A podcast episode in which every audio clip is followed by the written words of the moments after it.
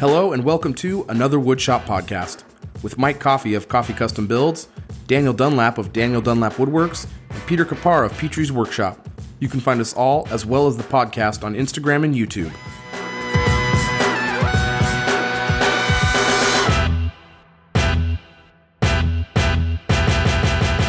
Welcome, welcome, welcome to episode 55 of Another Shop podcast. 5 plus, five, plus 5 equals 55.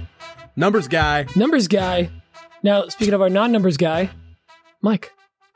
What's going Wait, on? what? I thought I was also the. num- Oh no, that is Dunlap. Yeah. Hey, this week's episode is brought to you by a website, and that website is called therustytool.com. If you like tools, and ironically, you don't like them to be rusty, you should go to therustytool.com because they're all fresh and clean. So go to the Rusty Tool. They've got all kinds of things. They got your Lagunas, your Mirkas, your Odies, your Mixols, your epoxy. They got all your stuff there. They got all your stuff needed, and it gets shipped to your house. So go check out therustytool.com. Pete will have the link in the description down below. Uh, go give them some love. They're also on Instagram at the on Instagram. And that is all I have to say about that. Uh, Pete, our other sponsors, where do they come from? Oh, they come from our Patreon page. And if you want to help grow the show, get some early access and behind the scenes content, fire content. It's a grower. yep, growing out a shower. We're definitely showing, but only to patrons. If you So- want this shower to be a grower, you're gonna want to. so if you want to help support the show, go check us out on uh, patreon.com slash another woodshop podcast. We greatly appreciate it because it helps us bring you this wonderful content and everything we're going to be doing for the next 50 years because we're locked in by contract. legally binding. We will get. Wait, that was a shoots under our fifty. That was a fifty year. yep. Gotcha. legally Yeah, we got you again with. We tricked you with the numbers again. Dunlap. We wrote out the numbers. you guys didn't realize in fifty years I'm going to be 120 years old, right? we actually spelled out 50. That's why you didn't see it. Oh, Also, we did not think about that you'd be 150 years old then. So, or would you say 120? I don't remember. Dan is 70. Uh, hey, speaking of Patreon, we got a new sponsor of the show this week on our Patreon page. That is Max and Mindy. Uh, it's not loading. Max and Mindy over at Stubby K Studio. So big thanks to them for joining. They are VIP patrons, which is awesome. So we were able to take that twenty dollars from their patron and uh, pay for Vic. That is actually seventy three hundred dollars Canadian. So we were able to get him on the show last That's week. It's like so big 14 Five bucks $14. US. yeah. no, it's a big, big thanks to them. Uh, we really appreciate them supporting the show. Hey, quick little thing Um, that I should have mentioned about Patreon, guys. That's a great way to get in touch uh, in touch with us. For you know, if you have special questions, if uh, you know, Mhm. you want to start a conversation there or whatever, like let us know. You can We even comment below the a shows. We see all that, uh, and if especially if you guys have some like questions that you think they're even too racy for Instagram, send them over there. Love yeah, you. I mean we've we've hosted like questions of like really really specific social media things in the past on there, and that has kind of fallen off. And I don't think we've mentioned it much, so that's really probably on us. But we, I if, blame if you have like I blame Dan. he's 70 he probably forgot so we uh we um we you know if you have questions for us over there we're happy to answer them so get them on here we we used to do it's been a while we used to do after the pre-show we do the patreon section which we didn't we didn't record for anyone but the patrons so uh but we haven't done that in a while so if you have Yep. any questions that you think we could answer um that we won't necessarily put on the show get them in there and we'd love to answer them If you want, if you're in the pre uh, the the pre-show patron tier, you if you ask a question, we'll answer it just to you guys, and you'll get it in your. Basically, it'll be at the end of the pre-show, yeah exactly but it's not available to anyone else. just patrons you're special It's special. because we love you. Uh, I wanted to mention before we get to the end of the show on the 9th, Izzy Swan will be joining us. That is uh, April 9th. Very excited to have Izzy on the show. That's for those of you in the future, that's April 9th, 2021. Um, and then on April 22nd, that is a Thursday, uh, Sarah Listy from Tool Girls Garage will be joining us. So we got some guests lined up and we got some more after that. We'll get into that down the road. Uh, but Oh, for now, one last thing. what? Wait, one more Go. calendar thing, Hit it. guys.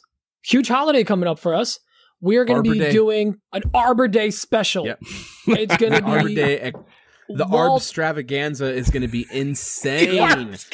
whether it's tree related or you have some wobble on your table saw, we're going to talk all things arbor. You guys, Let's do it. I hate Yeah. to break it to you, but the birthplace of Arbor Day is right here in Nebraska. Well, you know what? I might that have to seems come like a out lie. No, it's not. and uh, I might have to come out and It's check within it out. 45 minutes of my house. That's not. It's like That's not. I mean, basically another country at that point. Nope. gold was discovered in my backyard in California, Sure. forty-five minutes away. Somewhere in California. Whenever Oh, you guys come visit Dover. me, I'll take him. you there. I can't wait. I cannot. I cannot wait to check that off the list. See the Arbor Day Discovery site or whatever. Me and you Emma call were it. just saying that for our honeymoon that we haven't done yet, would love to see where Arbor Day started. Yep, I got you. Number one on the list. Yeah. it's the number one know- honeymoon destination. You know what? To hell with it. We're booking a flight, right, Emma? yeah, She's doing, it. sleeping. we're doing it live. We're booking a flight. The Arbor Arb Stravaganza is going to be crazy. Let's get some shirts made. Uh, before we get too far into this, Well, I wonder if we can get Arbor Tech. Arbor Tech to, to sponsor, Sponsor our Arbor Arb Day? Stravaganza. Hey, there's Christmas specials. Why not Arbor Day? I've never done the math on their name, Arbor Tech. Hmm. That makes a lot of sense now. It's technology for trees. uh, the next, the next. Well, I guess we kind of jump into you know what's on our bench, right? What's on my bench? Dan. Yeah, yeah. What's on your bench? Uh, I've been working on this basement cabinet uh thing. I, I don't even know how to hmm. explain it. It's like I'm making cabinets that it's are a gonna. lower. It's a lower making a lower. cabinet and upper cabinets. It's going to be turned into a bar, so I'm not. I'm not making the tops for the cabinets.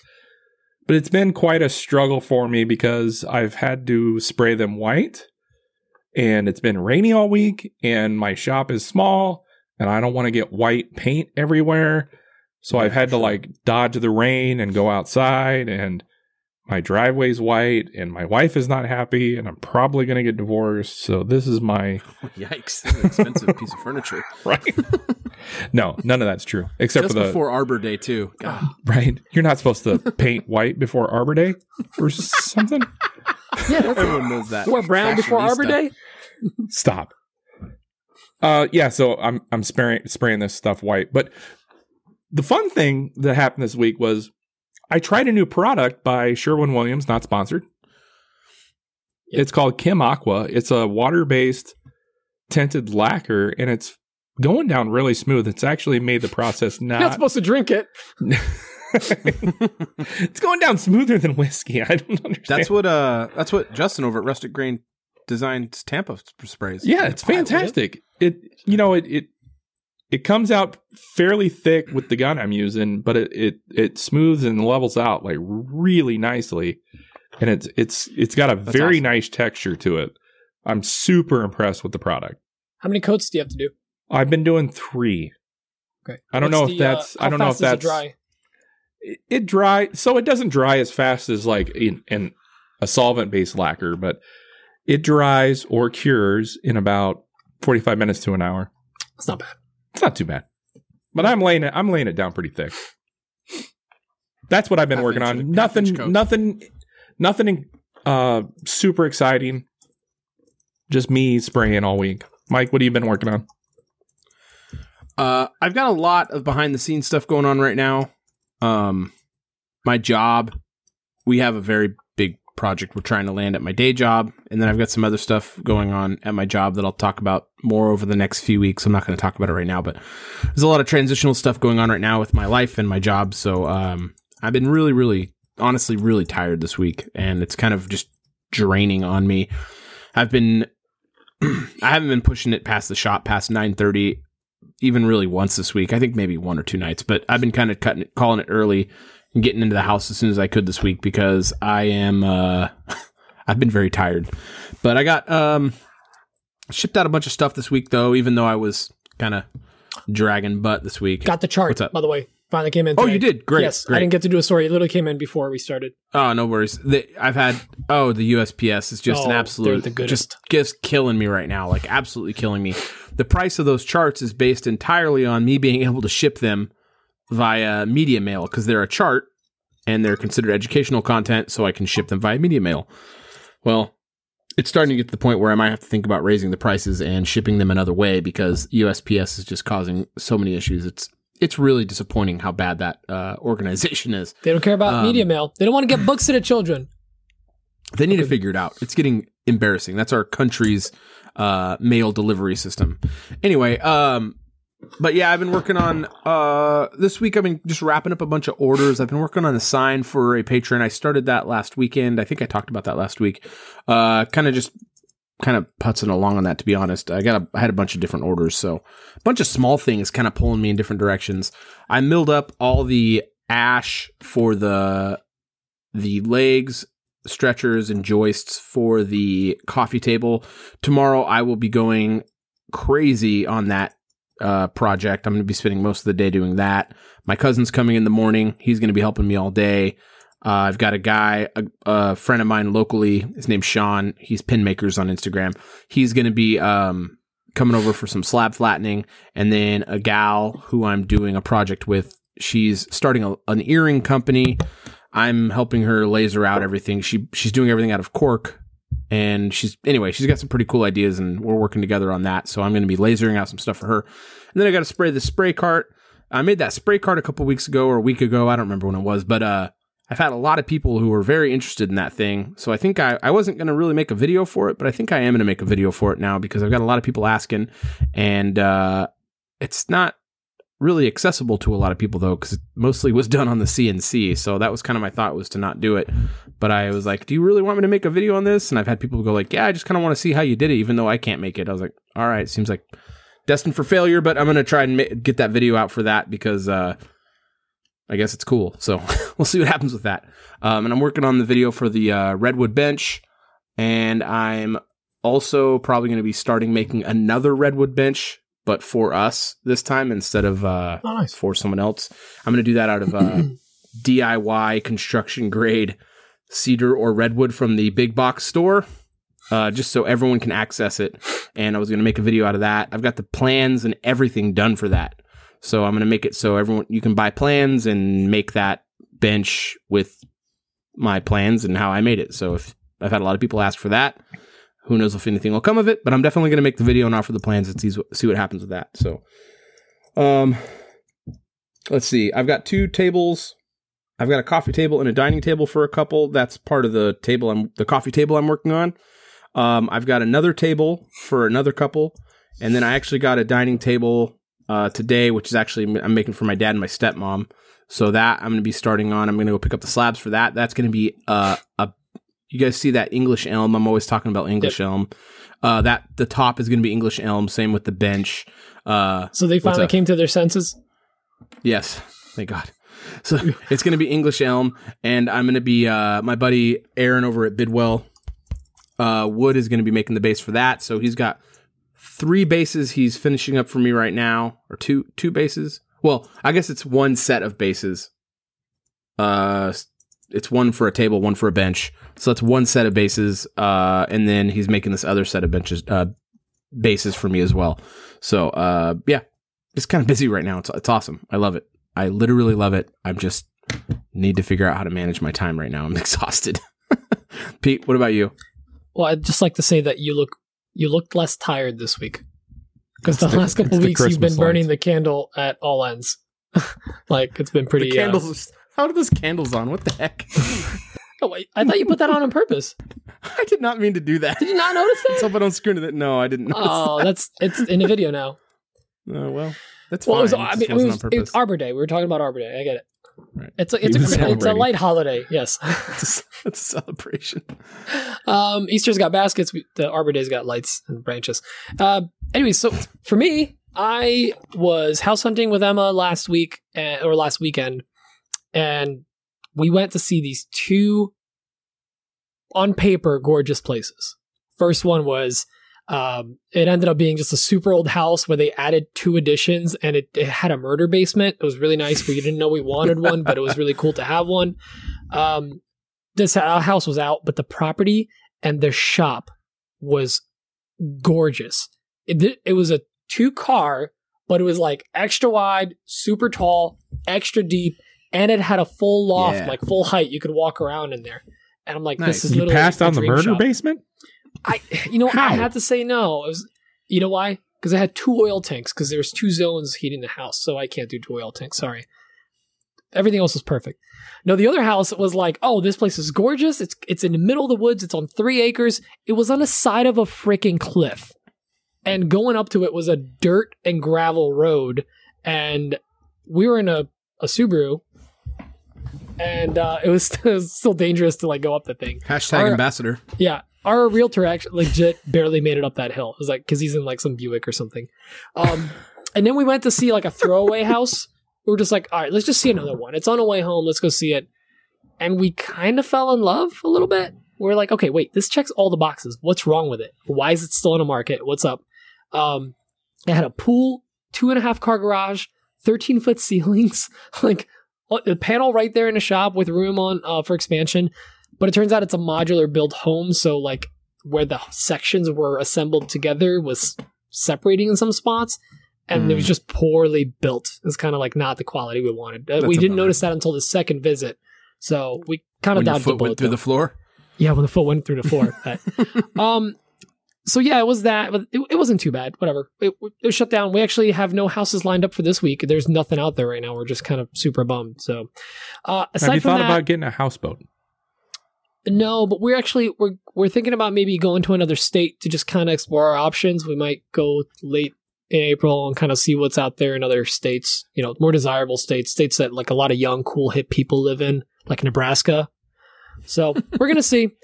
Um, and aside from that, I did. Uh, I started restoring two hand planes. I have a number seven Stanley and a number three Stanley Sweetheart that I want to restore. So I sharpened the blades, and now I started lapping the plane bottoms. And I realized they are just in terrible shape. So Is that a Uh, gotta- euphemism? no, Lapping the plane bottom. lapping the plane. Maybe I don't know. Bang it. Maybe it's a Sounds dirty fun. thing. So I'm gonna, I'm gonna be restoring those two planes over the next few days. I'm getting some help from the community, and um, aside from that, I knocked out a video this week. Um, I love to copy Mike, so anytime Mike gets something, I need to get it. Uh, he got a laser. I got a laser. He, That's the one time that's happened. Yep. And then he made a laser video, and then I was like, I can You do thief. I can do more Polish video, and then I posted. I don't know if it's gonna be better. I'm going to gonna be more engrave this kielbasa. So it was Um, backwards, basically. Yeah, a fun fun fact. Anytime there's like the audio's really low and there's just music playing, you can only hear like the drill going. I'm talking in Polish to my dad, who was like out of the camera shot. He just stayed out of the shot and just talked to me the whole time. None of the audio was usable, so it was very Polish. Um, but yeah, so knocked out the video, got it up on YouTube. Uh, you should check it out because it's only my second full length video, uh, and that's pretty much been my week. Oh, I also cleaned up like all my SEO stuff the last few days uh, between all my links, my shops, uh, you know, the way my YouTube looks, the way my uh, Amazon store looks, all that fun stuff, all the behind the scenes stuff that we kind of keep putting off to the side. Dan, No, Mike or has something. Mike, did you? Oh, I was going to say, when you're done, Pete, it's fine. no, I'm done. That's pretty much it. That's Okay. been my week. I forgot to mention that I I bought a. I'm redoing my website too. I kind of had like a uh, a decision Dan about too. Um how I want to like handle my my online store. I'm gonna keep my my Etsy store because it's just it's doing really well. Mhm. Uh, I'm gonna keep my smaller like home decor sort of knick-knacky things on there that sell because those are those are doing pretty good. Um, but the items that I sell that are more directed towards the woodworking crowd, like the imperial charts and the um, uh, like my my plans and my SVGs and different IP stuff. I'm going to start selling that on my website when I get this up and running, just because I doubt there's people on Etsy looking for that stuff. I don't think I'm getting those sales from an Etsy crowd. I think I'm getting them from people coming from my social media to my website. So I don't really need to give up the Etsy fee for that stuff, especially since I'm not, I'm probably not like adding anything to my Etsy like my trays and those things like that i'm getting random people that i've never heard of. For sure some i'm getting support from the community on some of those things but like um most of that stuff is random people i've never heard of. And i want to keep it that way. I want to kind of keep that etsy business almost separate like its own little entity within my organization. So i'm i'm moving my my i'm getting my website up and running. I'm getting some help from my friend. She's doing a really good job. She had to hop in there and help today. She was in there for like an hour and a half uh figuring stuff out so i can I, I want to know how it works, but I don't really want to run it because I don't really have time. So she's doing she's doing a lot of the back end stuff. So I'm just kind of getting in there in case there's ever like a an emergency. I can jump in there and fix anything unless it's really dire. So getting that up and running right now. Hopefully that'll get going. Uh, I'm hoping for middle of next week to make that live, but it, it might be a little longer because uh, it's going pretty slow. But anyway, that was just something else I was doing this week. Migrating my website. Just want to get off Wix real bad. I'm just tired of Wix. Yeah, I don't like Wix. Um, Yeah, I'm, I, actually started doing work on my my Squarespace too, and I, I can't wait to get that up. I, that's what the next thing I need to just I need a landing page for all this stuff. So I'm excited for that. Um, uh, by the way, I'm I Mike. I never linked your video when you dropped it last week or two weeks ago. It was last week, right? Which video? Uh, your your laser video. It was last oh, week. that's several weeks old. Oh, I maybe two weeks ago. Whatever. I'm I'm gonna I'll link mine and Mike's Three just so you guys ago. can compare them and mine, then it's tell us fine. whose is best. Um, I think. Cool. Who's his best? yeah. What, what's up? What's up? What's up? Anyways, Uh, you got yeah. some questions? Net, net. No, actually, we didn't get any of this week. No, Okay. I'm just kidding. Well, it's a great Uh, show, guys. First Thanks for coming. question is yeah, it was a good one. It was a good one. Uh, this first question is from Brad Gillespie. We always call him Giles Pie. Giles but Spy. Really, it's it's Gillespie. Hey guys, this is Brad from Ithan Creek Woodworks. Love the show. Big fan. So I'm moving to a new shop and it's a big upgrade for me, almost double the size. And I'm wondering if you guys had to go back and redesign your whole shop, what would one thing you'd do or one thing you would change in your shop? What would it be? Um, I'm pretty excited about the new place and I'm just curious if you had to go back and do it all over again, what would you change? Keep it up. Thanks, guys. Pete, what would you change?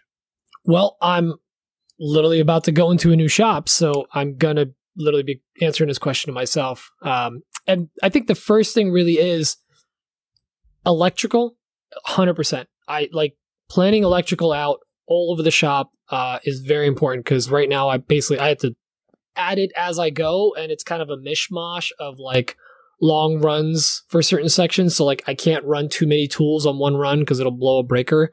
Um, so that's big. The other thing is dust collection, like accounting for where dust collection is going to be and where I'm going to set everything up. Um, so it's like it's like a layout thing more than anything. And since I'm going into a new shop, I'm going to be doing that. And one other thing that I kind of want to, I was kind of already planning in my head when we started looking at this house that we like, is the floor. Uh, because I currently I'm on like a cracked slab in the garage where like it kind of dips in the center. It's like hasn't moved since we moved in. It's just been always cracked and it's not super flat. So when I'm like rolling tools around, it like it goes. I don't have a, basically a flat floor because if I put it on two planes, it just gets all screwed up. So leveling out my floor, maybe even pouring a new slab, or maybe doing that like uh, a, what the acrylic or whatever epoxy flooring where you like throw the flakes on, so it's all pretty. What's up, Luna? So I'd love like uh, I don't need it to be a level floor but a flat floor. I just want a flat floor. I want it consistent through the whole shop. Um, but electrical is definitely like top of the list. So I can, you know, two 110s and a 220 at every receptacle all the way around. Right, Mike? That's the best way to do electrical. Yeah. So, Mike, how, how would you do it? How would you do your shop? Um, it's honestly, I feel pretty good about how my layout is. There's not a whole lot I would change. I mean, obviously, I've changed it around like six times, so the way it is now, it's about as good as it can get. To be quite honest, I mean, it's just I just need more space at this point. There's what if you're going into a of, new space? What would be like your first priority? oh more space? No, I mean, that's the number one part. well, once you The let's say you go into a big, big space, like first thing that you want to focus on to get yourself blank space. Well, I need blank- the electrical. I mean, obviously, uh, the floor thing would be really nice to get the epoxy down, but uh, ultimately, that's not like super high on my list. I mean, uh, but that stuff is really durable. Like you get that floor, that garage floor epoxy in, yeah. and I mean, it looks and it self levels and stuff. That stuff is really nice. But the problem is, if your slab keeps cracking or going out, it's going to go out too. So it's kind of like, eh, you know, who knows? But um, but definitely electrical. I really like having, um, I like having the two, the one ten and the two twenty every every like six to eight feet. It's it's just really nice in the shop right now. So I'll definitely continue that. I think I want three phase in the next shop. Not I definitely want three phase in the next shop. Um, because that's what I'm gonna really need for my CNC. And uh, I'd also like to get three phase because I think I want to get rid of my two dust collectors and get the one bigger, like the T5. Is that the one with the, f- the two bags and a It's the filters? T5 I think has 3 bags, has 3 hoppers on it. Um but I think I'd like to get a setup like that, either something like that or one of the um what's that? Uh Oneida. The Oneida one where I can just have it blow the chips outside of my shop. Uh, where it just puts everything outside and you don't actually have to maintain a bag. That'd be like really a nice situation where it just puts it outside into like a bin outside. That'd be just really nice. It'd be nice not to deal with that. Um, cause you can also get it where the, the, the, the evacuation duct, you can like move it to one, one pipe and it puts out dust, like the, uh, sawdust. And cause sometimes I work with HDPE and different plastics and stuff, you can move the pipe over and it'll knock it over to another area when you have plastics and stuff. So that'd be really nice just to not have to deal with that. That's like a dream scenario, but really I am at the point now, especially when I upgrade my CNC where I'm going to really need, um, probably need to upgrade my C- my dust collection. I think, um, but in terms of like tools and stuff, just the CNC, and I'd really like to upgrade the laser. I don't see myself upgrading a jointer because my jointer is big and really great. But I'm using my hey Paco, what's up, dude? I'm using my CNC as a jointer and planer more and more lately. Like it's just so like when I'm dealing with wide, wide boards, if I got something that's like 10 inches or wider, I just take it to the CNC and flatten it. It's so much fast. It's not really faster. Yeah. It's not faster, but it, it, it's just something I can do and kind of do other things. I can set up a quick program and, and walk away. Uh, and it's like, it, it does really, a really nice job. Yeah. But, um, yeah, I mean, it definitely be electrical. Uh, I definitely want an office. Oh, I want a spray booth so bad. yes, Like so bad I want a spray booth and I want uh, an office and I want cli- like really good climate control. Uh, totally separated climate control that that's really going to be especially with what the plans I have. I'm going to need something that can keep my place warm. So, um yeah, that's I guess that'd be the dream scenario is more the answer, but in terms of like what do I wish I would have done differently? Uh, I don't really have an answer to that specifically. Dan? After this week, I really wish I would have allocated more space to assembly. I feel like that that's kind of an overlooked thing that a lot of people don't don't uh, give enough attention. I've been I've been making this cabinet and it really takes up a lot of space and, and I do a lot of bigger projects. So I feel like more assembly space is definitely needed. And if I could do it over, like maybe that is something I'd focus on more. I feel like as my shop grows, it's not like growing, but I'm just adding more machinery, which is taken away from from the assembly space that I had. So I wish I would would have thought about that more. And like Mike said, I wish I had a dedicated spray area. I think That'd be that so would be nice. super handy, like especially with this week having to uh, deal with dodging the rain and trying to spray around the rain, and it's been it's been quite a struggle. A lot of my machines have they're coated in in white lacquer, white paint right now. Like my Laguna bandsaw has white paint all over No. it because I you do what you got to do, like the base of it, not the cast iron. The cast iron's fine. I made sure Well, to cover the cast anyway. iron, but the like the base of the the bandsaw has got a bunch of white paint on it right now, which is kind of a They're bummer. but- tools. They're made to get used. Exactly. That's that's kind of how I see it. And my driveway, like I think I mentioned, I don't know if I mentioned the show or if I mentioned in the pre-show. It's yeah, like the the the marriage is over. it's covered in white paint. I, I'm I'm fairly positive I can get that Before you off move, with. you spray it black. I'm fairly positive I can get that off with a power power washer that I have, but For sure. we'll see. Doesn't it sound just so nice? A spray booth. Yes, Just Oh, sounds dude, like such a dream, Dude. Like, just like or at ugh. least a big enough area where you can like drop like a thing. like I really want to put like we made jokes about this a week or two ago about getting that extra Harbor Freight carport, oh, I and I it's a joke. I think Mike's really want to. I'm I really want to do it, but my my front yard and my side yard is so small. I think I I I'd become that house in the neighborhood that like Yeah, everybody that- like looks your- down It's your on. front yard. yeah, That's different. It's your front yard. if I could if I had space in the backyard, no problem. But in my front yard or my side yard where it's visible Doesn't- from the street, doesn't Tough. if you- the the top the area that we don't talk about in your shop, the wall behind that isn't that like an like a spot like a little cutaway area where you could put a spray thing? That'd be a nightmare setting up over there. that would be a nightmare, and that's where I'm going to put my CNC. That's So the CNC's going. No, no, not inside. I mean behind the wall outside. Is there like a flat area out there? Is that No. I don't even I've never we No. never even went into your backyard. No. We didn't even go to ethnic sandwiches. It was a bogus trip. It was- Yeah. I gotta put that on my uh, have to see list. oh yeah, for sure. Yeah, Anyway, I'm I'm uh, really like cramped on space. I feel see Jeff and Jess from Two Moose. They have that like spray room. I'm pretty jealous. I'm very And so, jealous. Of so that. Justin from Rusted Grain, they have a spray room, right? They have a spray room, yeah. Yeah, but I mean he needs it. He's just doing cabinets all day. Yeah. They're so efficient, dude. Like I see They're him. super efficient. I've been It's like watching their crazy. posts and their stories, and I'm And- crazy jealous. Dan, I'm, I'm just making a something out, tiny. man. I'm just making a tiny cabinet, like compared to what Justin. you mentioned like and, uh, assembly Fallon are space, and I'm doing over like, you know what? You're right. Like I would love a second bench just to assemble stuff because right now I just have my outfeed. I had kind of like a mental breakdown last weekend. I'm just so t- I I really have I have so many projects now. Like I've got three big projects and then I've got kind of at any time right now I've got anywhere between 5 and like 15 small projects for Etsy going.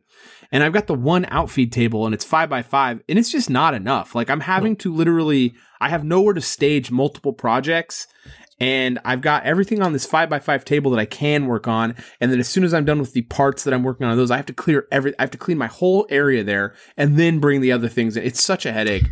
I was, I think I was telling you guys, I need like two four by eight torsion box workbenches outside of that one. I need like full assembly benches where I can have a big project on, another big project on, and then all my little small projects going on that one bit, another bench. I, I just, I need this, I need to get this figured out. Mike, I know it's not a ton of new surface, but like, dude, get those magnet magnetic sheets for your uh your joiner. That's like a a, nar- a long narrow workbench. I literally like I'll put cutting boards as they're gluing. Like I'll put a piece of wood underneath it, and I just put them on there. And if any glue It's gets just- on that white stuff, it just pops right off. Like I literally treat it like a workbench now when I'm not using it. I've had Yeah, I don't. I don't think I'm going to do that, but I've had a buddy come over I mean- and he's he's like offered to help me because I I feel like I'm so far behind. He's offered to help me, but there's a huge bottleneck with the work surfaces that we could work on. Like it it really almost does no good to have two people in the shop because there's no it's workspace. Yeah, it, It's it's, kind of worse. Like it, it sounds good in theory, but it doesn't work out. Last weekend I was going to have my cousin come over, but I didn't because it was that I was just. I'm just going to be. Mo- I was moving beams and big pieces of wood around. I would have just knocking into them. I've got it all broken down into rough, rough sizes now. So tomorrow, me and him can just pass each other stuff um, while we're milling. You know, we're going to be running stuff through the planer, and he knows how to run my CNC. So he's going to be, yeah, we're, we're going to, he's going to pass one, and then I'm going to pass one, and then we'll just pass. No, uh, but he knows how to run the CNC at least enough to get like some slab flattening and other things going, and he knows how to run the laser.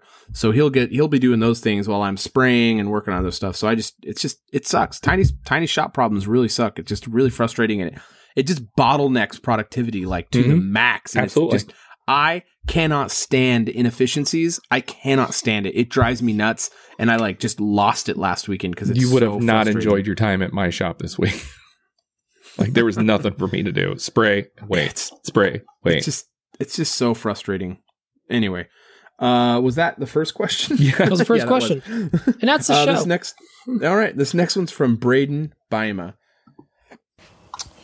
Hey guys, uh, it's Graydon over here at Chiseled Woodworking. Um, and I have a really important um, question that I think we all uh, need to hear from you guys. Um, and I know you guys don't like to get political on that, but I think this is one of those really important ones that I, I think we can all be united on. Um, and that. So, what's up with Velveeta prices? I mean, seven ninety nine a box for real? Through the roof. like I love me some chili cheese dip, and I'm sure you guys do too. Um, and I used to be able to take that to a tailgate party for like five bucks, and now it's up to like 10, 12 bucks to be able to put that all together.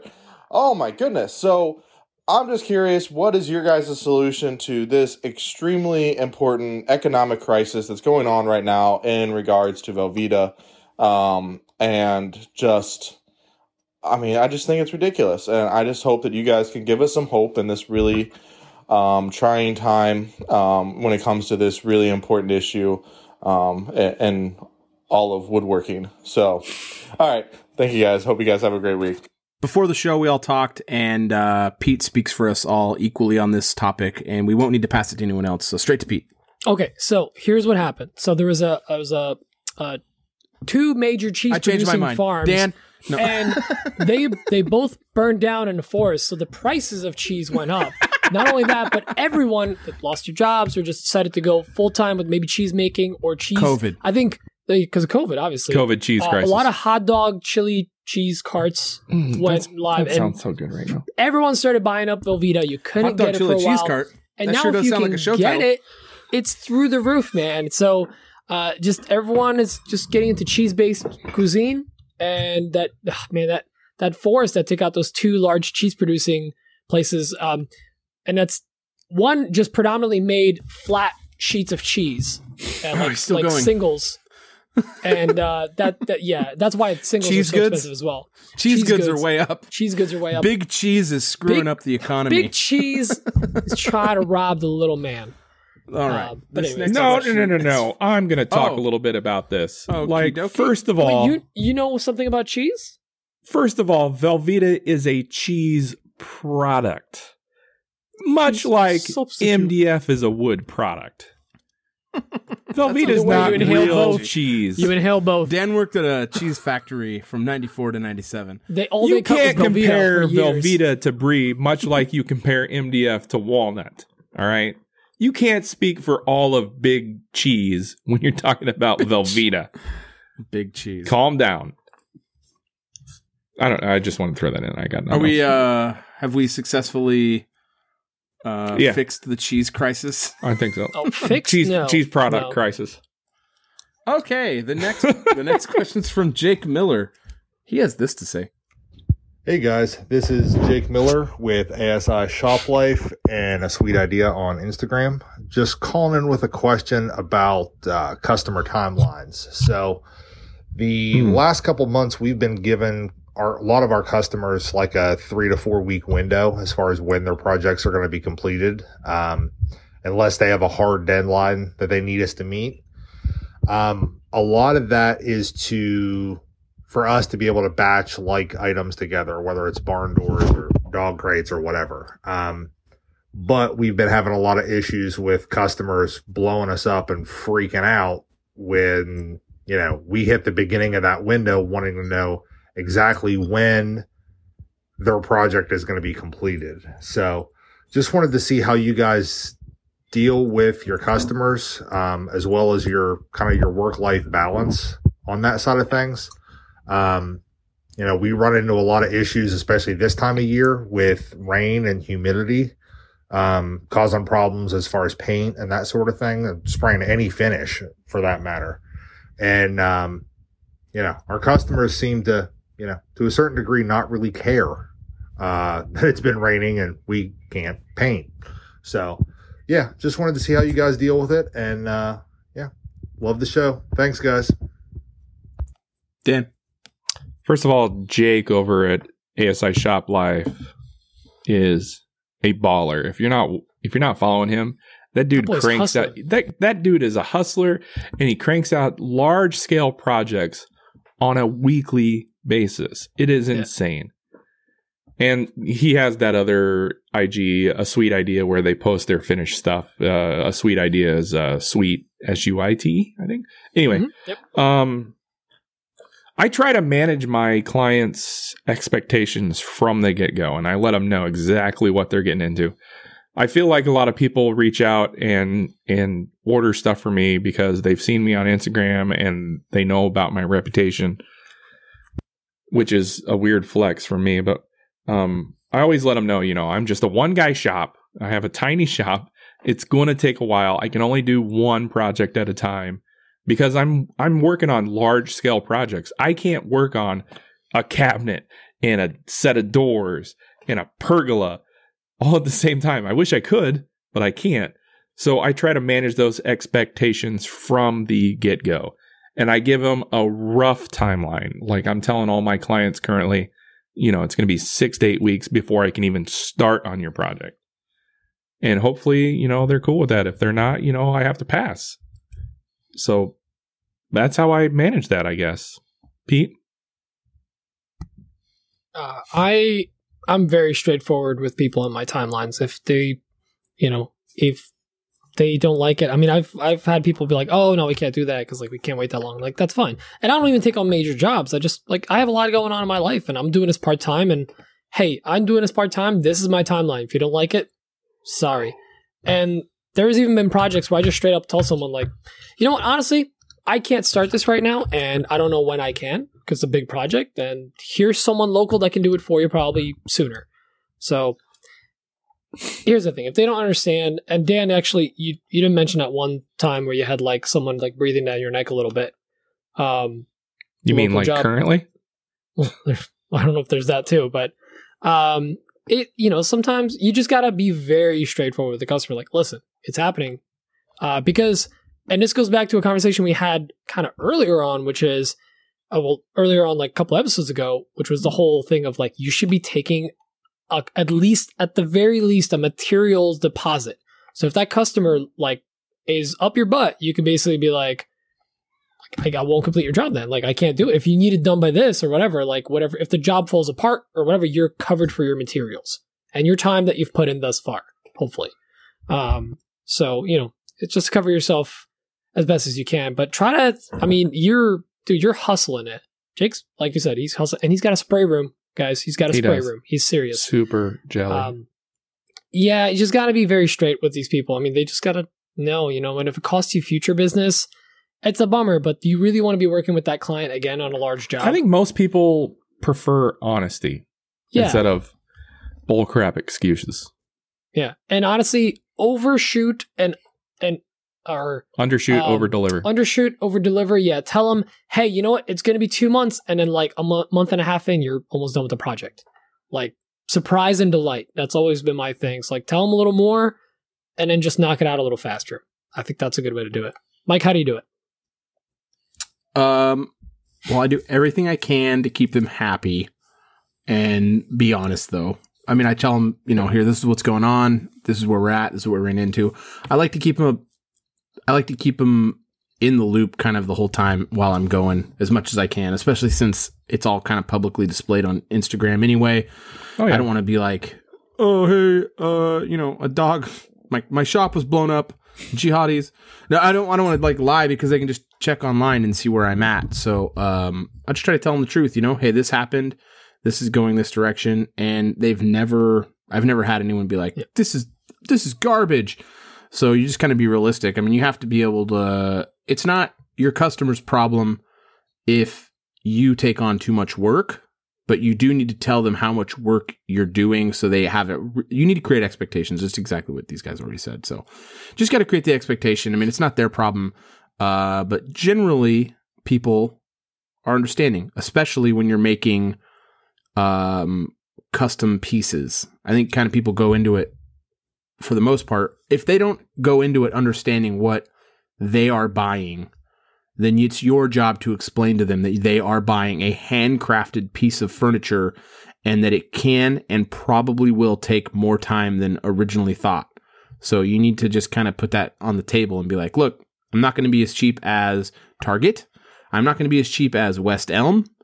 Um, it's going to be, you're going to be the only person in the whole world that has this piece of furniture. And that's what makes this special, Mhm. not how quickly I get it done. So you need to, that's what needs to be communicated to them. So they're not getting, Good way to put it. they're getting something inspired by something they saw online. And that's kind of how we all price it when it's a big thing. We go, what's your inspiration? And then we get our inspiration. You see their inspiration, then we build a design or whatever. But they're not getting that exact piece. They're getting a piece that you handcrafted. So you're explaining to them. If you're running a shop where you're trying to copy, and that's not, this isn't uh, talking down. to. If someone's running a shop, like a crazy production shop where they're trying to literally just knock out stuff as cheap as they can, that's a different kind of shop. That's just not what we're doing in our shops, Mhm. I think. Um, I actually don't know of any shops that are doing stuff like that. I guess the closest thing would be like high production cabinet shops where they're literally knocking out big production cabinets, but that's just totally different industry. So Mhm. just make sure you communicate to them what they're what they're getting into. Don't assume they know what they're getting into. Don't assume that someone's going to like live edge on something or assume someone's going to like certain things. Like move with those like you got to communicate with them like, "Hey, what do you what you know, what do you think about this kind of because people have different feelings about different things. And as long as those conversations are had, you're probably going to have the customer leaving with a really good customer or a really good buying experience. So that's kind of your your job is to make sure the experience is good for them. Dan, Another thing that I like to sell along with uh, my product is the story of the product. So I'll tell them, you know, here's my social medias. Follow along with with my projects here, and you can see what I'm doing and what I'm up to, and you can see that I'm working every day. And you can Watch me take naps can- live. you can you can watch the timeline of your piece come into life and i think that that kind of does two things you know it gives it gives people the story of their piece and it also lets them know how things are going and so they're not bothering you all the time that's it Yeah. Cool. cool. All right, this next question is from Kamani Strayhorn. Hey guys, this is Kamani from Van Street Designs, and my question this week is about giveaways. Um, now, I've seen some pretty decent growth the last couple of months, and so I think I'll be hitting my 1K pretty soon. So I kind of want to do something to give back to the community. So I know that uh, you guys just had a conversation about giveaways. We'll just say back in episode 13, um, and so I just kind of wanted to expound upon a couple of things you guys talked about. Uh, first, I kind of want to do the uh, giveaway in two parts. Uh, part one is a you know general gift, whatever kind of sponsor I can kind of team up with in general, like something something nice any maker could use. But kind of like Dan mentioned in his, I don't want just some rando uh, to you know who likes giveaways to tag on and you know get get a you know get a nice thing. I'd rather it go to somebody who you know would actually support it or use it or who's in the community. So I might not even use the hashtag giveaway. I'm thinking I may go all Rick James and call it celebration, uh, just to kind of you know get that hashtag away from it and maybe detract some people from trying to you know add you know jump on my account, try to win a thing, and then disappear. Um, the other part is uh, I want to make sure I make something in the second prize pack to actually go to makers who have supported me up to that 1K point. Um, so my question would be like, you know, what what do you think or what do you consider are some good prizes that you know other makers like really like or really appreciate? Um, there's a couple of things I think I make fairly you know unique to what I do, um, like some of the LED logo signs.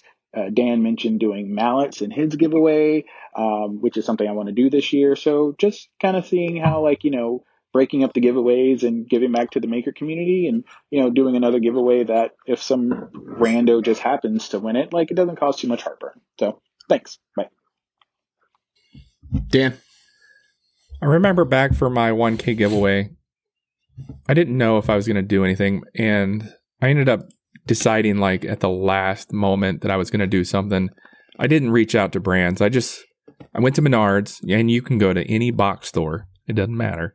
I went to Menards and I bought like a 16 ounce bottle of glue, some little tools, and I made a post and said, I just want to say thank you to everybody who's following along. Here's what you got to do there's no certain hashtags. I just wanted like people to comment on my post uh, and tell me something about themselves. And I picked a random number or a random commenter from there. And I think that worked out well.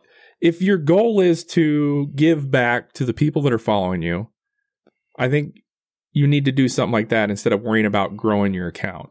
If your goal is to grow your account, you know, you need to worry about your general audience and how to keep those people there and I don't have an answer for that unfortunately. I think a mallet is a, is a good thing like especially if uh, you're trying to give give away something to the maker community like every one of us can use a mallet or you know we appreciate the the effort it takes to make the mallet but I, I i like the idea of just going to and buying a a quick little sample of, things like glue and little tool or whatever and giving that back to your to your followers what do you think pete or even make something. Yeah, make something yourself. I, I like it, and honestly, I'm I'm kind of I two opinions of the giveaway. I, I both have a bad opinion of it and a good opinion. Like people like to win stuff, and it's also really nice to get something back to the community. Like Dan said, you don't you know you can take some money out from your pocket and do it, but there are brands that are willing to do that as well. There's a lot a lot of these brands are more willing to sponsor a giveaway than to actually work with you if you're a smaller account too, which is kind Oh, of silly. But A lot you of times when you work with a brand, they have like some crazy expectations, some and they have some things that that they request that you do. But also, giveaway is a great way to just get your foot in a door with a brand. So that's True. another thing. Um, it's like a lot of my first relationships started. I, I, I think, listen, you can't go wrong with any consumables, any of the, the, the usuals that you see on almost every giveaway. You see them for a reason. They're consumables. People are going to be happy to get a, a variety of glues or, you know, whatever, uh, butcher block or uh, oil or whatever it might be. You know, maybe some clamps or that's it's useful stuff. So anything you can get from a sponsor, I think is great. Uh, sponsors are going to be usually, you know, the, the ones that you see a lot are usually great ones to work with. Head up like, um, what's the glove? Uh, Firm Grip gloves. They're great. I've worked with them a bunch. Um, and then if you do want to do a secondary one with the makers, just make sure the makers are very committed to it as well. It's not like, uh, oh, fine, I'll do it. Because I've heard some stories of people just simply, they're running their businesses or they're doing it as a part time hobby. And to work in a free order into their regular repertoire is a little hard sometimes. So there's been, you know, but this, again, this has happened with brands too, where it takes a while for them to get it out. Just, you know, but it does look bad on you if that's what you're having to deal with because they'll hit you up before they hit up the person that they're supposed to get the item from. It's just how it is. Um, so I say just, you know, reach out to some people that you know are definitely going to give you some stuff. Uh, if you're doing a thousand um, follower giveaway, hit me up. I'll throw something in from my store. Um, and hit up some brands, man. Like, get some free stuff for these people. It's a giveaway. It's nice. And I would uh, also I would avoid. I've been hearing that apparently hashtag giveaway gets flagged on Instagram somehow. Just avoid that completely. And honestly, I would recommend go with Gleam. Make those people put in some work. If they want free stuff, make them do some work. That's just my thought. Mike, what do you think? Um, if you're gonna do like a general giveaway, do it how everyone does a general giveaway. Just kind of put put it out there and get as many eyes on it as you can. Sounded like Kamani was gonna do two giveaways, like a general like random Like two- stuff from a sponsor, one, and then two. Yeah. yeah, and then like so for that second one, where for where it's for the ma- makers, Dan and I think Pete said a, a mallet. Um, mallets are great because you really can use one in the shop, and they're just kind of cool. And they're fun to But make. whatever it is you, yeah, they're super fun to make. But whatever it is you end up making to give away, or whatever you end up giving giving away, um, here's the bottom line: if you pick a name for that second group of people that maker giveaway, and it's someone you don't recognize or don't want to give it to, just don't give it to them. Pick another name. Like, there's nothing wrong with that. Like, you don't have, you're not like the police aren't going to come knock down your door and be like, whoa, you fraudulently picked a name for a giveaway on Instagram. It's fine. If some random account that you've just recently saw, you know, interacting with your page since your giveaway started, and the intent of that part of your giveaway was to give it to people who have been following you for X amount of time, just wait till you pick one of those names. Just Yep. keep re-rolling the dice until you pick a name. There's nothing wrong with that. You're not you're not doing anything wrong. You're doing you're adhering to the spirit of your giveaway for that. That's a good But- way to put it. Uh, Mike, that's a great the- way to put it. Like the spirit the- of it. Because, yeah, there's so. Yeah. The, we've all done it. You know, honest, I'll be honest, on my last giveaway, somebody won that was like their entire page was reposts of giveaways. yeah. They didn't win. Yep. Sorry. Actually, Yeah, I back mean, back in the um, day, I wish I would have thought of that. Like, I think I did a giveaway for four thousand random number, but like, uh, I think somebody won, and I went to their page, and it was all like reposts of giveaways, and I was like, ah, ugh, I'm so upset that this person won. It's your giveaway. Yeah, I could have. Yeah. I You don't have owe anyone any explanations. Just just give it to someone else. You don't. No one's gonna come audit your giveaway. It is. There's no like government agency that's gonna roll into your house like, "Hey, Mister Strayhorn, we heard you fraudulently put, put, picked a winner for your 1,000." Fo-. No one cares. Now you tell me. pick me. who you want for your giveaway. Yeah, pick who you want for your giveaway. And if you have like a main giveaway where it's just like free game or whatever, do that. However, I do recommend Gleam. I don't know that it necessarily is important at a thousand followers. You're probably not trying to like gather a bunch of emails for uh, subscribers to your website and stuff, but it does make it super easy. However, Kamani, there is a website you can use if you don't use Gleam to pick a comment, and I can walk you through that. Just reach out to me uh, if you want to do that for your giveaway. So, however you do your giveaway is up to you. There's no right. There's literally no right. There's no wrong. It's your giveaway. Yep. Do it however you want. If you want to do the random thing for the giveaway part A and then the the maker thing for giveaway part B, pick who you want it to win. I mean, I would probably not, you know, uh, intentionally have someone handpick figured out someone. previously. Yeah, like don't handpick someone. You don't want to show favoritism, but you know, have the random number generator. But it gives you, you know, if it comes up with someone terrible that you don't like or think isn't worthy of it, Like a it's your. Dunlap Say no. Yeah, or a Kapar. right. or coffee. Or coffee. This actually- guys. So like I'm getting close to 50k followers. It's not a flex, but it's kind of a flex. flex. But I'm gonna do. I've already been thinking about it. I'm gonna do like a uh, throwback to my 1k giveaway where I actually go out and buy something and I'm gonna give it away to the my cur- one of my current followers. You're gonna buy a Laguna CNC to give away to people? I did not say That's that. crazy, dude. That's awesome. A Laguna pin. No, I'm gonna go. I I'm gonna go. I'm gonna go buy strap. some. I'm, I'll I'm throw it it's gonna be like a Menards based product, like some T-shirts, some Still waiting on my shirt. curds, some Masterforce stuff. You know, something like that. I think that's what I'm gonna do, just to like give back to the people that are following me and support me. And I'm gonna. It's like an it's- attack, though. It's gonna be like. it's gonna be for somebody who actually engages on my page instead of like some rando. There you go. Yeah. That's fun. Yeah. I'm not doing that. Yeah. Do you? No, I actually do want to do. I want to do one coming up soon. I'm going to do on my YouTube on my YouTube channel. I've actually got a. That's what I did with my. I did a mallet video. I I wanted to make a mallet for a YouTube video, and I gave it away. And actually, Ray Rossiter won that. But the uh that was one I did like last year sometime. But I have another idea for another giveaway where I want to make not a mallet. It's actually something I think not just makers would like something nice. I have an idea for. So I'm going to do a giveaway for that on my my YouTube channel. But um, yeah, Dan's way of doing it is right.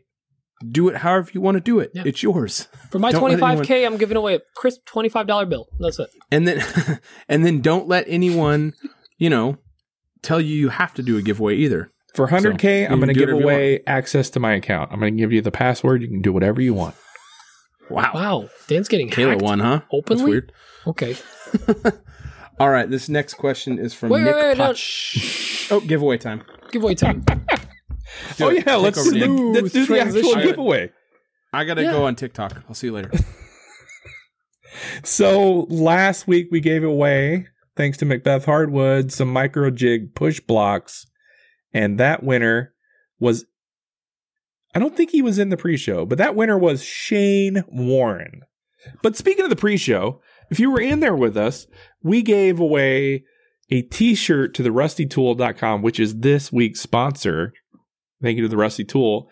And you can get an extra entry to our weekly giveaway that's sponsored by MacBeath Hardwood.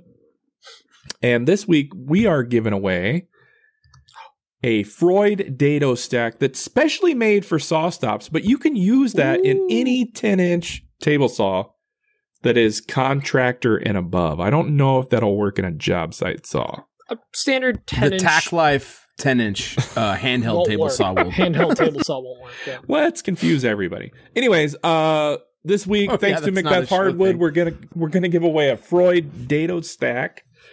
That is the SD208S. And I have two two options for the uh, code phrase this week. Uh, number one is the Arbor Stravaganza.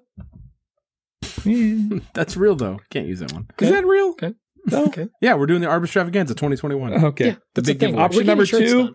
Lapping the plane. It's too clean. Man, pretty. I mean, after you lap it, yeah. Lapping the plane it is. Okay, lapping the plane. Lapping the plane is your code phrase. What you want to add some? that that kid is gonna get in a casket. Wait, what did John Grubb say? No, snap into a casket. Snap into a casket. No, no, we are not doing No, that. that's a, that's that's an old episode. we that's, uh, to- that that's kid a is gonna couple- snap into a casket. That's a couple episodes ago. That was a Pillow biter? Randy Savage joke. And pillow biter. rest in peace. What? Pillow biter. No, no, no, no. We're not doing that either. We're going with uh, lapping the plane. That is your code phrase this week, ladies and gentlemen. Send that to us in an email at anotherwoodshoppodcast at gmail.com. You will get entered into the MacBeath Hardwood weekly giveaway. This week we're giving away a Freud dado stack, standard Boom. 10 inch dado stack. Or no, standard 8 inch dado stack that goes into a, It's an eight inch. Eight data- inch. Yeah, yeah, data Yeah. stacks are eight inch. words, math, numbers. Eight inches. Yep. Eight inches. Uh, back to the show, please. All right. Trainer. Uh, this. Wait, next did you announce the winner, or did I miss it? I mean, yeah, Shane Warren. oh, you did. Yes, okay, Shane that's Warren. right. Yeah, yeah. SW Creations. Uh, this next one is from Nick Paccia. As I've said four times at the wrong time. Here we go. Hey guys, Nick from the Working Grain. Um, so coming up here soon, I'm going to be changing the prices on some of my products, and I have a returning customer who has purchased a bunch of those products in the past uh, for gifts for others. Um, so I'm just wondering what you guys would do if you were in this situation where um, there was a price change and you had to inform that customer of the price change, um, knowing that they've been a pretty good returning customer in the past. Thanks, guys. Dan. I like to reward returning and loyal customers. So I will say I've I've grown, I've gotten busier, and my prices on this product are going to go up, but since you've been so great, I'm going to keep it the same for you. And that will do like a few things. Number 1, it'll let them know that I'm I'm more in demand. Number 2, it'll make them feel all warm and fuzzy inside because I'm treating them like rock stars which will in turn make them want to come back for even more. That's So- what I would do. Question. Bring it. What if the reason you're increasing this is because of material costs and now they start buying a ton of them because you've excited them so much and now you're just losing money on this thing? Well, if they if they Got buy if they buy so much and I'm starting to lose money, my prices weren't high enough to begin with. But but the increase then in you're still material. losing money. But my prices weren't high enough to begin with. So you're a failure. Done, done logic. Next. Pete, Is that Sure, Okay, why not? why not? Let me follow that. this is my first time. show that done show uh i would so i've done this before and basically i i straight up told them again this goes back to the whole honesty thing hey just so you know i actually charge more for these but you've bought one before or a couple before whatever um for this one let's just keep it at the same price um, first one's free? but, but the next one, like just so you know, I'll probably like material cost, whatever it is. Um, my time doesn't matter. You don't need to give them an excuse for that. But just say next one, this is the probably the cost that we're going to be looking at. Um, or you know, for certain things, in this case, was like it was a cutting board. I straight up just was like, I'll have the the whatever the live prices are posted on my Etsy. I'll kind of have to go off of that at that point. So. Yeah, just like set the expectation. Like, yeah, reward them. I, I do appreciate the whole rewarding the customer that's coming back. Um, and you know, if it's like a one off or whatever, yeah, but if also if somebody's hitting me with like, hey, I need 30 of these mini engraved cutting boards, I'll be like, cool. So let's talk the numbers. You're a returning customer, so maybe I'll take off 5% off of everything. And Dan, tossing it back to you. Okay, I just want to clarify. Like, I never said keep the price the same forever and ever. Like, you're giving That's them. what I heard. Mike, right? Same thing. I 100% heard Dan say he's going to keep the price for those people. I don't care what Kayla customer. says. Kayla! She's gonna She's come down. right I now. know, she's she thinks coming Dan's down. having the big one. We need a text Poor any minute Anyway, yeah, it was a joke. I was making hilarious AWP jokes. Stay up there, baby. Love you. Just text her so she knows you're okay. nope. I'm fine. Gonna perpetuate the joke. Go on. what were we going to say? Oh no, th- that's it. I just Oh, that was it. Okay. Yeah. I was going to say I have never been in that situation, but depending on the relationship and how it was, like if obviously if this person's buying a lot, it doesn't necessarily mean you have like a really great like interactive relationship with this person.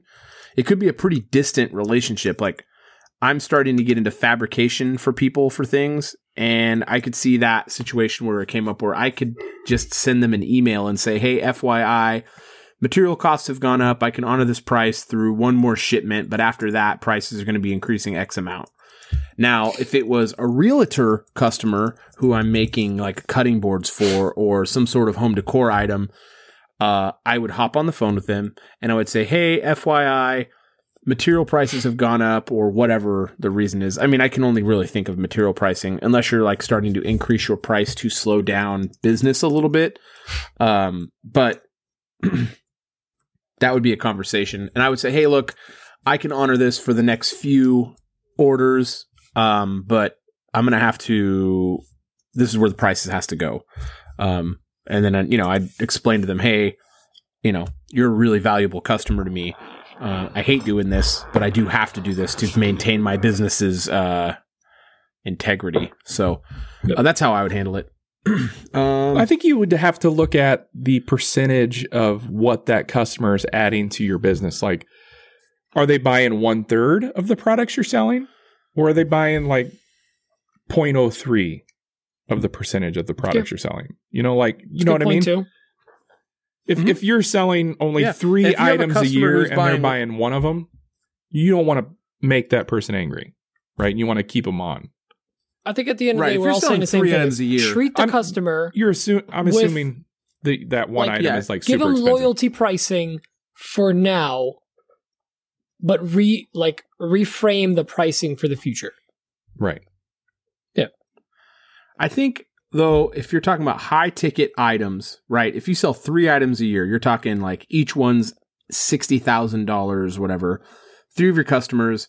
I think if you're in a high ticket item like that, though, you can absorb a lot into that price on some high ticket items. Uh, there's a For lot sure. of variables in this, so I mean, there's a lot of things you got. That's my I point. think There's we're a lot of variables here. hundred to a thousand dollar items. Let's say. I, I think that's you know easier an easier conversation. Like, hey, it's going to cost more the next time. Whether it's some things also 20 like bucks. as you get into them like you're actually running that i talked to you guys about the thing i'm working on for that Mhm. company Yep. that is i am making that item as cheap as i can while still turning a profit right so i am having to buy to maintain that price i have to buy 500 board feet of walnut at once to maintain my price to get it from I'm buying that from MacBeath to get my price to to run it at that price, right? So if I did not buy it, the cost of my material would go up from would go up uh I don't know what that percentage would be, uh, close to 60%, I guess is what it would be. Mhm. A 60% material increase would absolutely result in me having a conversation with that guy going, "Hey, this is going to get a little bit more expensive because of this." Now, I'm dealing with a business in that situation, so business folks usually respond a little bit more understandably as long get as you can back it up with a letter, whereas individual people kind of go, "Hey, what the heck?" But hopefully your relationship was good enough with them where you can kind of explain yourself and you're not just trying to screw them over. Yeah. So, you shouldn't have to absorb a price increase that's an industry wide price increase just because a customer's not just because because a customer's a good customer. You should do everything you can to mitigate those costs and keep them away from your customer. That's your job. But like sometimes at the end of the day, prices go up. Like in my day job, we deal with a lot of steel. Since November, the price of steel, metal studs, has gone up 65%. Oof. And the customer that we are, I've been so busy this week. We're working on a job right now. We're trying to get, we can't absorb that. We'd go bankrupt. like the material price is, is, it, we literally have 150 people without a job. So there's a lot of aspects. There's different things. Like if you're a small business, obviously those numbers don't make any sense. If you're like a one man show, like me or Dan is, or Pete, you know, any of us who are one man shows, you're not talking about astronomical dollar amounts like that. So there's just a million different factors. I also And I also look at As my long as you can absorb, as if you can feel comfortable with absorbing that, then then that's the right answer. I also look at my clients as sure. as me having a kind of a personal relationship with them, and they're not just a number or a name in an email. Yep. So I'm kind of I'm kind of coming at it from that angle as well. The uh, next question is from, oh, what's his name? Is it Andrew Smith? Andrew Smith. Andrew Smith Smith. Builds. Smith builds.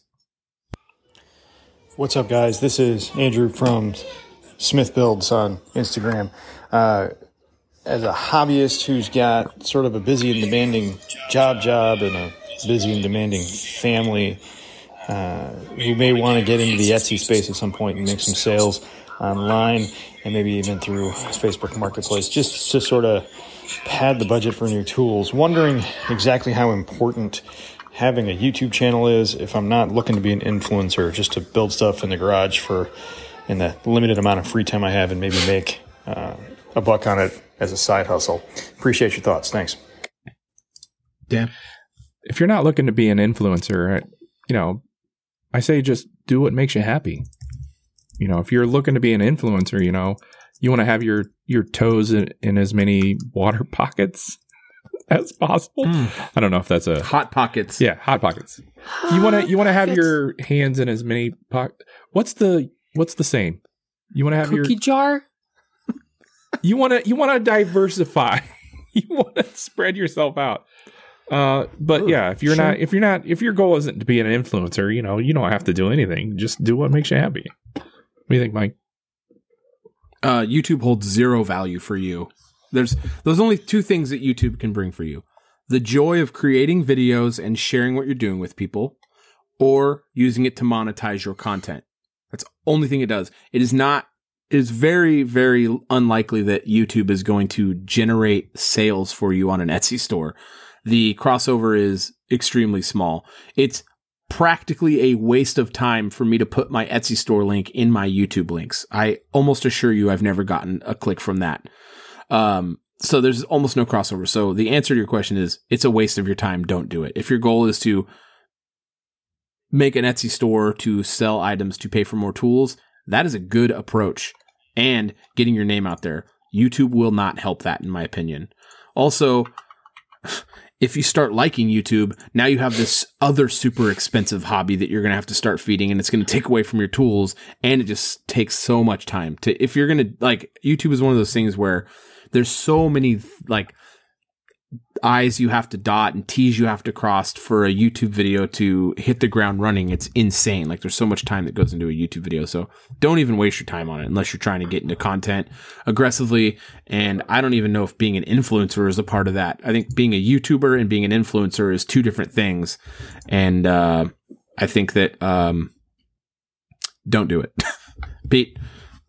Uh, I think you got to focus on the things that are going to bring you in money because that's your main focus right now. And so I like to think of Instagram as a nice, low cost of entry, fairly painless thing. Like you just take photos. If you don't want, don't want to do stories, you don't have to do stories. But you know, if you also enjoy talking to other makers and stuff, I think you're going to find a nice community. So obviously, you're probably on Instagram already. You're following us and you found this podcast.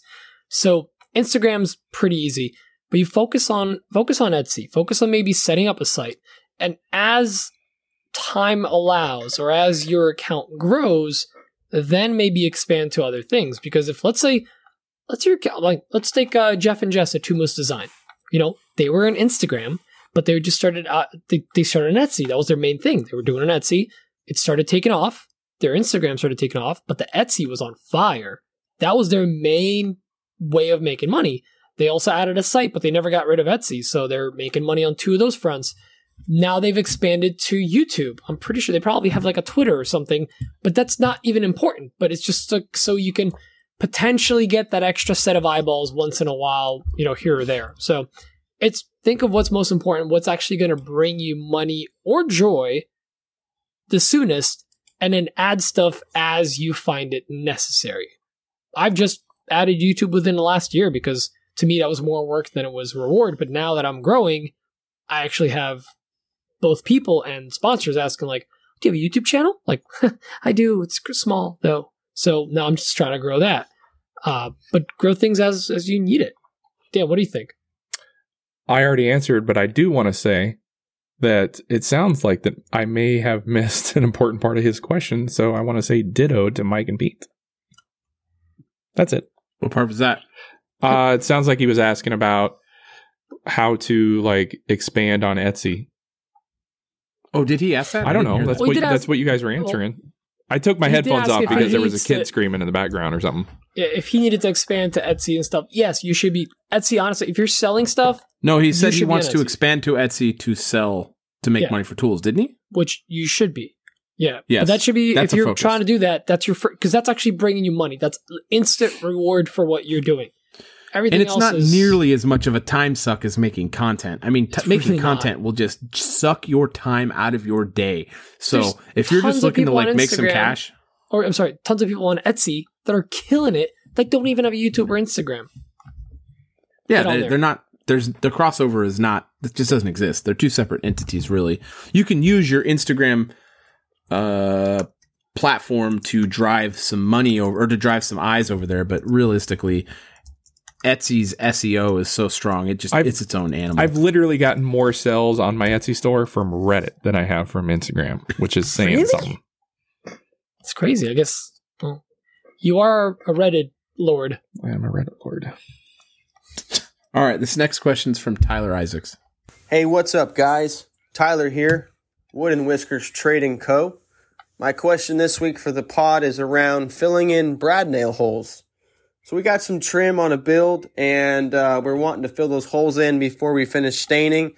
And I've had some mixed success with some stainable wood filler in the past where it doesn't quite match the base wood. So I wanted your guys' thoughts. Any tips? Anything I could use differently? I picked up some plastic wood plastic wood, and I'm going to give that one a go as well. But let me know what you guys think. Thanks. Dan, It depends on what your end goal is. Are you going to paint that project? Are you just going to finish it? Are you going to stain it? If you're just I going think he's if, keeping it the wood color because he's talking about like plastic wood, wood filler. Well, the plastic wood doesn't wood look. always like match the color of the wood that you're Yeah. working with. answer for both. I'm going to. If you're Please so do. like I'm currently painting a cabinet and I had to fill in some brad nails, so I used that plastic wood. It works great for that. You're just going to paint over it. You just need something to fill the holes. It doesn't matter. If I'm spraying a clear finish on a project and not staining, which is what I prefer, I'm going to use uh, dust from the actual project itself. Like if I'm making a walnut desk or whatever, I'm going to use walnut dust and glue as a filler. And I usually accomplish that by sanding wet glue into the crack or the or the crevice or whatever. If it's a large if it's a large hole, obviously I'm going to fill it with like a, a tinted epoxy or CA glue. Um, if I'm staining it, I don't know. I wish I did. Uh, I I like to do the the glue and the wood dust uh, trick, but glue Hack. usually repels Stain. stain, so it doesn't work so well. It's like an eyesore. I have yet to find the perfect thing for for filling cracks or brad nails or whatever. Uh, if I'm going to stain it, and that's one of the reasons why I hate stain so much. To be perfectly honest, so if you have an answer for that, let me know. Hit me up, Mike. What do you think? Uh, I actually don't have any insight to that because I have never stained before. I'm going to be staining for the first time on this actual this ash herringbone project, um, but I don't have brad nails. I would think that I would answer the same as Dan in terms of like filling like the small cracks. I kind of actually, I actually didn't kind of. I definitely learned that wet glue trick from Dan, sanding over that wet glue. It fills stuff well, and if you're going to do a clear coat over it, it's almost invisible for the most part. Um, but I just bought a product called Timbermate that I had heard of from Spagnolo, and it's got they got a grain filler, but it's also a wood filler, and they actually sell it to match the colors of like every species. I bought their cherry and their walnut and their natural, and I bought the natural because I'm going to be putting that in the cracks and of the uh, spray cart tomorrow morning, and then I'm going to be spraying the black over it because I want it to completely hide those joints. Um, and you can put it on the end of um, uh, I always want to say plywood ingrain, but the edge of the plywood where the plies are visible.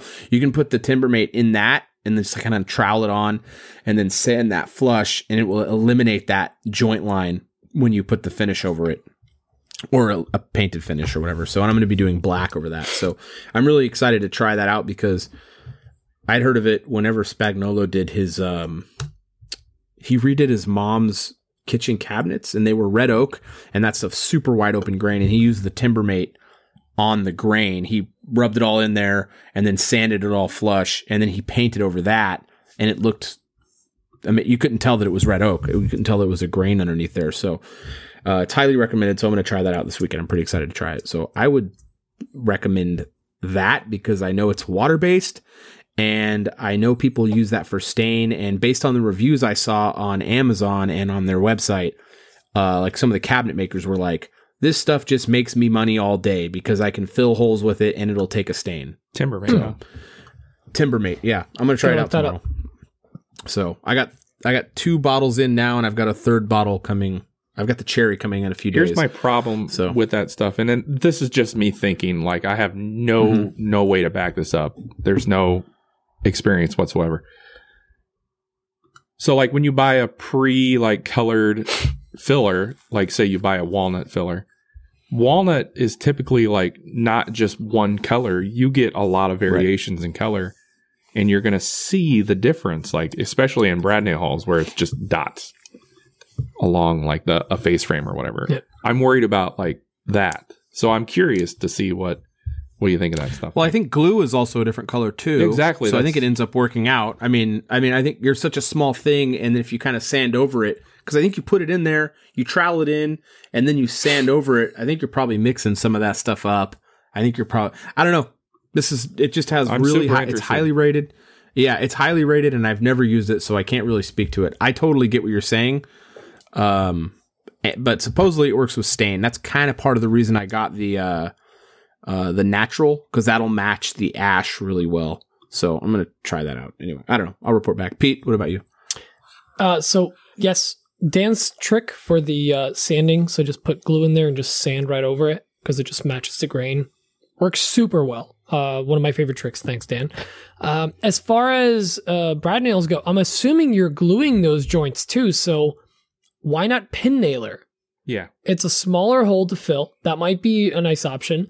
Um, and the last thing is, if you're going to use any of the wood fillers or the sanding trick with the glue, uh, if you use a pre-stain, it actually takes the stain takes pretty well because it's kind of bonding to that pre-stain a little bit, so it hides those mistakes uh, quite well. At least it does on like pine furniture, which in a woodworking school they use a lot of that for that like the fun DIY projects. It was like you know select pine on a wall, and they would use pre-stain first, and then they would stain it after. And any of the glue joints and brad nail holes that were filled actually look pretty good. They they match pretty well. So pre-stain will help, but I like what Mike's talking about. I want to try that out actually.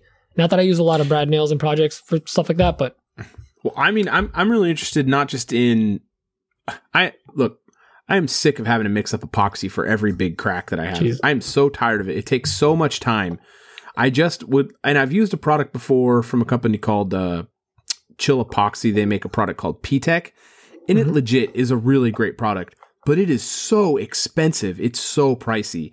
And Timbermate, what I, what was really attractive to me is because it's water based. If it dries up, because that stuff will dry up, you know, you just throw like a spoonful of water in there and mix it up, and it reactivates the product. oh cool. So it has an unlimited lifetime. That's the bottle. dope. It says unlimited lifetime. So I'm really interested to try it. It's it was like 13 bucks for like a little thing of it that will probably last me. It'll last you for how of I mean, life. yeah, if you're filling Yeah, little I mean- cracks like that. So it, for stuff like that, I'm really interested to try it. So I ordered the three bottles. It was like 40 bucks or whatever for three bottles.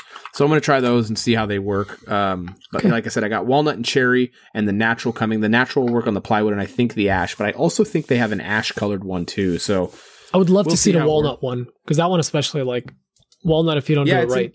it's in my mailbox. So I'll try it on something this weekend and shoot a picture of it to you guys because I, I really am interested. So, um, but that's one option. But like I said, I've never tried it. And then Pete's pin nailer thing. I need a pin nailer so bad. I legit think I'm going to buy this Ryobi one and then do the DeWalt Dude, say what you battery want. The, attachment the because everyone Ryobi loves it. nailers, I gotta say, man, they're they're fantastic for what they are. They're heavy as all hell, but they're great. Yeah. Dan, what were you going to say? Uh, Pete did mention why not ge- use a pin nailer instead of a brad nailer. Well, there's they're two different things. Okay, a brad nailer has an actual head on the nail, so it it will Doesn't pull. grab and hold and and put it in place. Where a pin mm-hmm. nailer just like kind of sticks the piece to whatever you're pin nailing. There's no grabbing or holding power. So Fair. Yeah. My thought was like you still throw it in a clamp. yeah, I, If I mean, if you're gonna throw clamps on it, why put nails in it at all? That's another good point, actually. sense. You know, That's all. you is right. crazy. Although I mean, if it's like a end grain, flat on a face grain, glue joint, sure. Yeah. So I, I, just guess wanted yeah. to point But out the difference between a brad No, nailer and a pin You're nailer. right. Domino, bro. I mean, I hate to say it, but like a domino or a biscuit joiner, if it's if you're doing like shelves or whatever, yeah, they're pricier options. I mean, although a biscuit joiner is not, and that'll save you on doing these brad nails, and you get a nice clean finish. What you're saving in time doing that is might it might be worth it. Right. It's a time saver. Yep. Faux show. All right. Well, that is our episode. Speaking of This faux show, long. This show's done. Faux sh- nailed it. That was so good. Nailed it. Brad We're nailed gonna it. get you- Pin you nailed won it. The Arb- you run. You won the Arbor Stravaganza episode, or whatever that one is. Uh, we don't have a show title. This is. I have nothing written down. Um, this is not good. This is They bad. hate us because they ain't us. Okay, is that what we're going with? No, no, no, no. no. Well, Dan didn't like not. Oh, it. I don't really. Uh, okay, Put my well, foot down on that let's one. Roll, let's let's roll out of this thing. Uh, go give the show five star reviews. Keep sharing the podcast and your stories and with your friends and your family and your aunt, your grandma. Um, and She then loves us. uh, you know, we just really appreciate your guys's what? Oh, Uh, the the really- camera wouldn't focus on me. Sorry. I thought my eyes were going out again. uh, we really appreciate all your guys' support. We love it. Like we love it. We love this community. We love you guys very much. So thank you so much for uh, for supporting us and keeping this show going. We really appreciate it very much. We're really excited about 2021, and uh, I mean we're almost four months into 2021 now, which is insane. But we got Just started. We're gonna keep. We're gonna keep keep bringing in the guests and uh, keep switching the show up and keeping it fun and lively. So, big thank you to all you who uh, help us keep it going. So we will talk to you all soon. Is there anything I'm missing here? Go check Hit us us up out on Patreon. shoot us DMs. yeah, Patreon. Hit us on the, the Instagram. Check out our YouTubes. Go check out the rustytool.com. Yes. Big thank you to our giveaway sponsor, MacBeath. We really appreciate you guys very much. And we will talk to you guys next week. Bye. Bye.